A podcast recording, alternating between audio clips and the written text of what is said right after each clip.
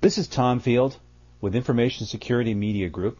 Today the conversation is about anti-money laundering, and I'm talking with Anthony Aiello, Compliance Coordinator and Vice President of Private Banking with TD Commerce Bank in New York. Anthony, thanks so much for joining me today. Oh, you're welcome. It's a pleasure to be here. Anthony, as you know, anti-money laundering in banks are in the news now as a result of the Eliot Spitzer story, the former governor. What's your take on the effectiveness of the suspicious activity reports that led to the investigation and the news leak about the banks that filed those? Because we just heard lots of comment on that this week in, in our offices. Well, I, I have to say that I think that suspicious activity reporting in and of itself uh, is, is a very effective uh, tool. I think that um, the effectiveness really depends on the level of information uh, that is provided on those reports. They certainly have the capability of being uh, extremely effective. As far as uh, the news leaks uh, about the banks that filed them, I don't necessarily think that that was the best of circumstances, but um, you know what we're seeing is really a result of public information was a public law, and um, you know it should be known about. Now, Anthony, this is uh, really showing an awful lot of light on anti-money laundering on the Bank Secrecy Act. In your work, what do you find is generally most misunderstood about anti-money laundering or about the BSA? Mm. It's probably, um, I'd say, the importance uh, of the results of the uh, suspicious activity reporting and the results of the monitoring that's done. Uh, seeing the results uh, is really key to understanding why it is that we're doing this. What do you you've done a lot of work in this. What are some of the anti-money laundering successes that you're seeing in financial institutions now?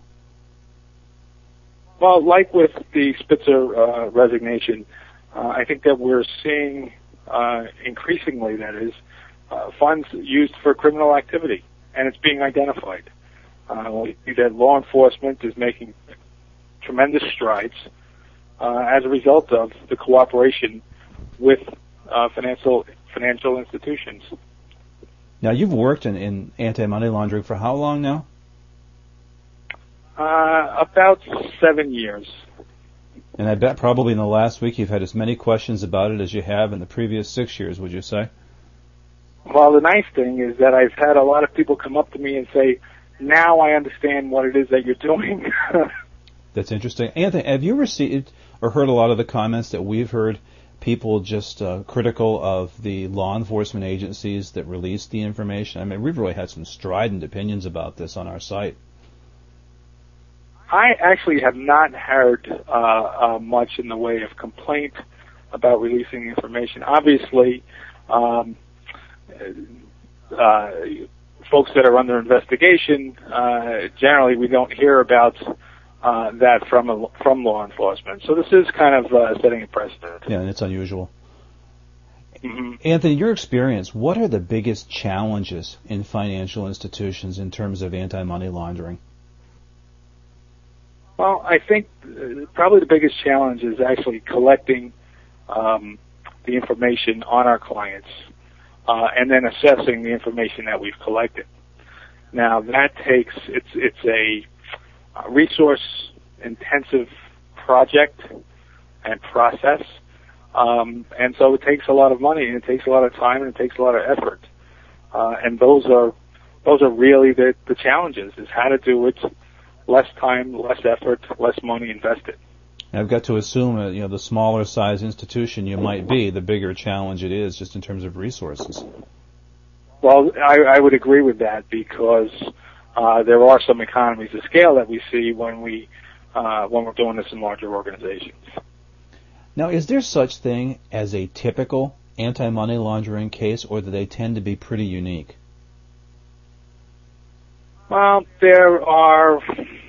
That's that's that's a good question. Um, money is is laundered for various uh, reasons, various criminal types of activity, um, as we saw for uh, what in the Spitzer case that is uh, being laundered, I suppose, for uh, prostitution and whatever else kind of comes out of uh, that with the shell companies that were set up. Um, but we also have seen it for terrorist financing. We've seen it for um, uh, various plots to attack uh, uh U.S. Uh, Army bases and and other locations. So we're seeing it in a lot of different ways. Drug trafficking, it's, it's coming out in a lot of different uh, lights, so to speak. So just as any other information security threat we talk about, the um, the criminals get just as creative and the schemes get just as wild as time goes on. They absolutely do. Uh, with every new uh, regulation or new section to a regulation, there's someone trying to figure out how to get around it. Now you've got an anti-money laundering risk assessment webinar coming up soon. What are going to be the key takeaways for the audience from that session?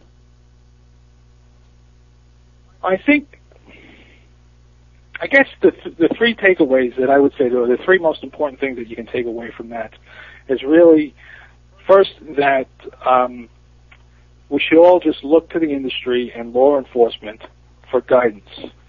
So what I like to do is learn from other people's mistakes. Uh, and I think that that's one of the things that we can do. The second uh, takeaway is really to use a risk-based approach in developing your compliance programs. And the third, uh, and this is really key, is to document everything. Document policies, procedures, internal controls, testing uh, plans, etc. Everything should be documented. Now, for people that are just starting to think about anti-money laundering and BSA now as a result of everything they've seen in the news over the past week or so, what's your advice to them, specifically to financial institutions? What should they really be thinking about? Well, I think that they should first consider that they they can't get it totally right and totally complete the first time. Okay, it's really a process, an iterative process. Um, uh, that is, the, the whole compliance program is an iterative process, and it gets better over time. So they should learn from their experience, uh, learn from the practices that they put into place initially, and then again, um, with respect to uh, policies, procedures, and controls, really they should document uh, everything that they're doing. I suppose the ways to document that would probably take up a whole webinar in and of itself. there are many, yes. Um, so much of what we do really uh, relies on uh, how well it's documented, and, and, so much of how we're perceived as complying uh, with with the regulation is is determined on how well we're documented. So yes. So that is the short answer, I guess. Yeah, sure. Uh, last question, Anthony. With everything that's happened in the past week, has the publicity about the Spitzer case been been good publicity for people in your business?